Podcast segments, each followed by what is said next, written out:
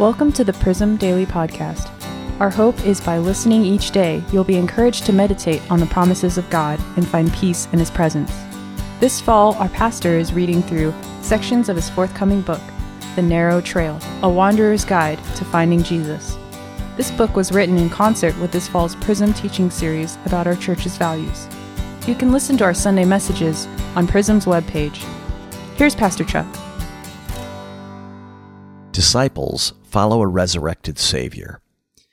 For those who don't believe Jesus rose from his grave in 33 AD, the notion of him sitting on a throne in heaven ruling the world is absurd.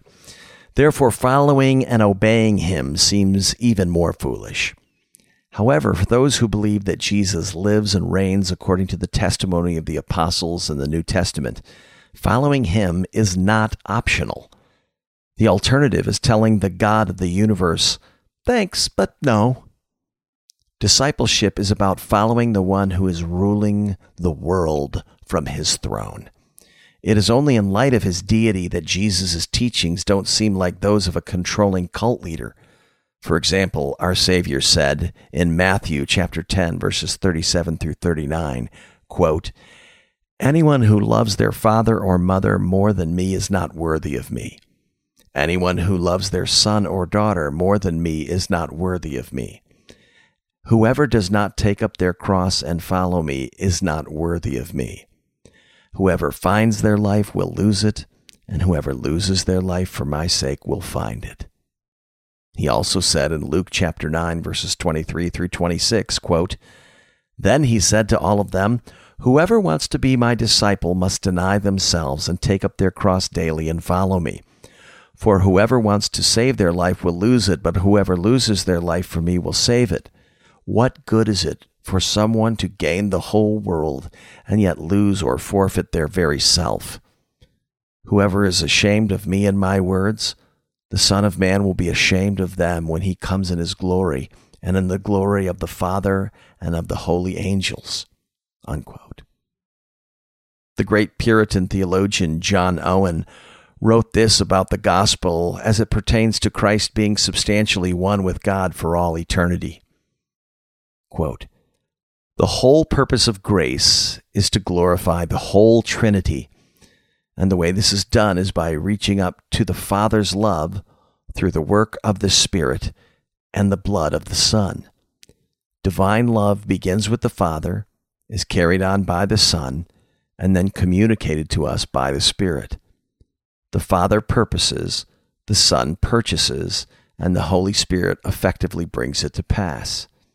So we are brought by the work of the Spirit to faith in the blood of Christ by which we are accepted by the Father. Unquote.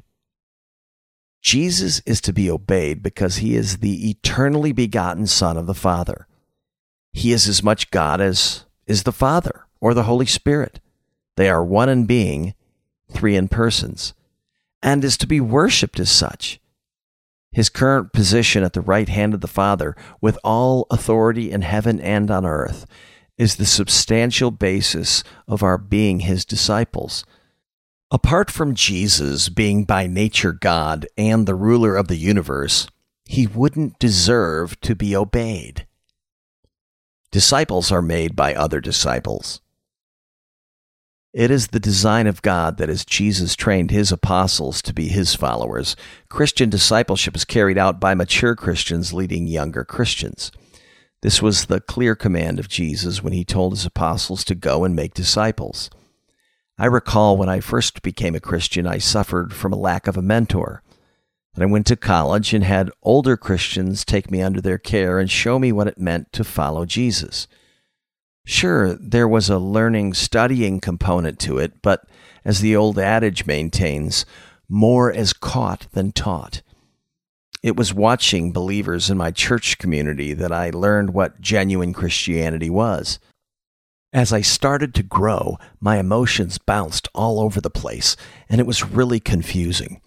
I was super zealous for Jesus as a new believer, but if not for mentors as I grew, I would have been confused by my unexpected struggles. In her terrific book, Extravagant Grace, Barbara Duguid writes, quote, Baby Christians feel more than they think. and their feelings often depend on how well they are doing in the realm of obedience. The judgmental spirit in which they evaluate others often carries over to the way they evaluate themselves. When they succeed in their religious disciplines, they think that God takes more delight in them than when they fail. Unquote.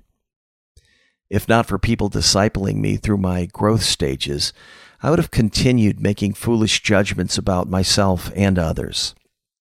As a follower of Christ, I am led by other more mature disciples, and simultaneously, I'm a disciple maker of those younger in the faith than myself.